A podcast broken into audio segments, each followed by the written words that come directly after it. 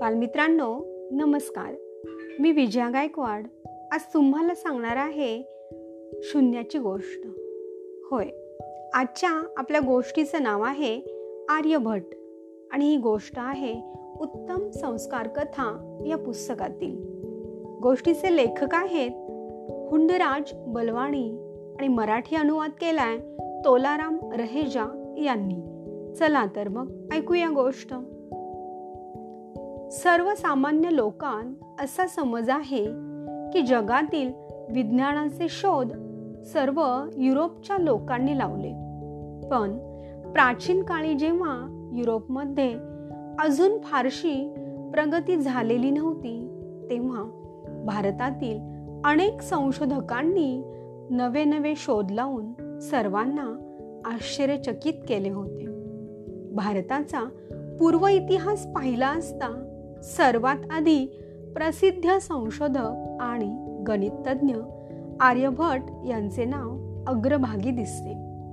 त्यांचा जन्म कसमपूर पाटणामध्ये इसवी सन चारशे शहात्तरमध्ये झाला. इसवी सन चारशे नव्याण्णवमध्ये जेव्हा ते केवळ तेवीस वर्षाचे होते तेव्हा त्यांनी आर्यभट या नावाच्या ग्रंथाची रचना केली. या पुस्तकात गणित आणि ज्योतिषाचे कित्येक सिद्धांत त्यांनी दिले आहेत. सुरुवातीला या पुस्तकाबद्दल कोणालाही माहीत नव्हती. पण जेव्हा भारत आणि आशियाच्या अनेक विद्वानांनी आपल्या ग्रंथात आर्यभटांच्या सिद्धांतांचा उल्लेख केला तेव्हा त्यांना माहीत झाले की आर्यभट हे त्यावेळचे गणित विद्येतील महान पंडित आणि ज्योतिषशास्त्राचे संशोधक होते. त्यांनी एका ग्रंथाची रचनाही केली आहे.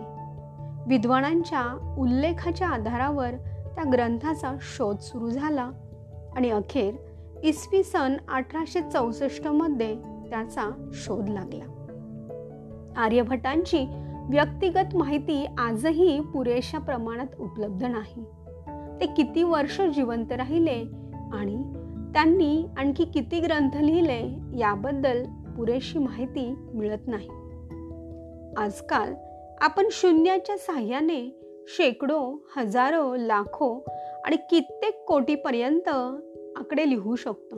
पण अशीही एक वेळ होती की विद्वानांना फक्त एक ते नऊ आकड्यांचेच ज्ञान होते. आर्यभटांनी शून्याचा शोध लावला आणि गणितविद्येला एक नवीन वळण दिले. शून्याचा शोध लागला नसता तर हिशोबाच्या कामाचा विकासच झाला नसता. आर्यभटाने गणित आणि भूमितीशी संबंधित अनेक प्रमेय व सिद्धांत मांडले. त्यांनी काही विशिष्ट हिशोब करण्याची सोपी पद्धतही समजावली आहे. आर्यभटांचा हा ग्रंथ म्हणजे जगातील प्रमुख ग्रंथ मानला जातो. आर्यभटांनी विज्ञानाच्या क्षेत्रातही अनेक नवीन संशोधन करून जगाला चकित करून टाकले.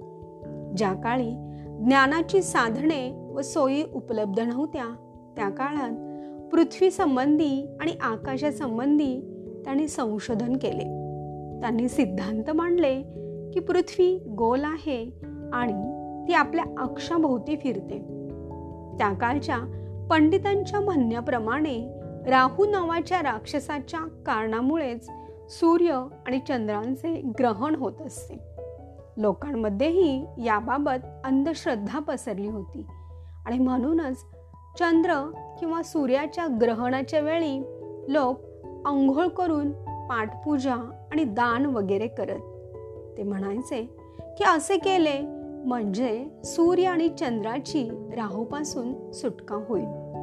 पण आर्यभटांनी सांगितले की पृथ्वी फिरता फिरता सूर्य व चंद्र यांच्या मध्ये येते. तेव्हा चंद्रग्रहण होते.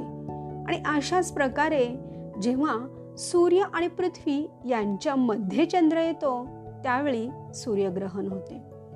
आर्यभटांचे हे मत त्या काळी कोणीही मान्य केले नाही. उलट विद्वान लोक त्यांच्यावर टीका करत राहिले. अखेर काही काळ लोटल्यानंतर त्यांचे हे मत प्रत्येकालाच मान्य करावे लागले. अशा या शास्त्रज्ञांचे नाव कायम स्मरणात राहण्यासाठी एकोणीस एप्रिल सन एकोणीसशे पंच्याहत्तर साली भारतातर्फे अवकाशात पहिला उपग्रह सोडण्यात आला आणि त्याचे नाव ठेवण्यात आले आर्यभट्ट. तर बालमित्रांनो अशी होती ही आजची थोर शास्त्रज्ञांची गोष्ट जिचं नाव आहे आर्यभट्ट. धन्यवाद.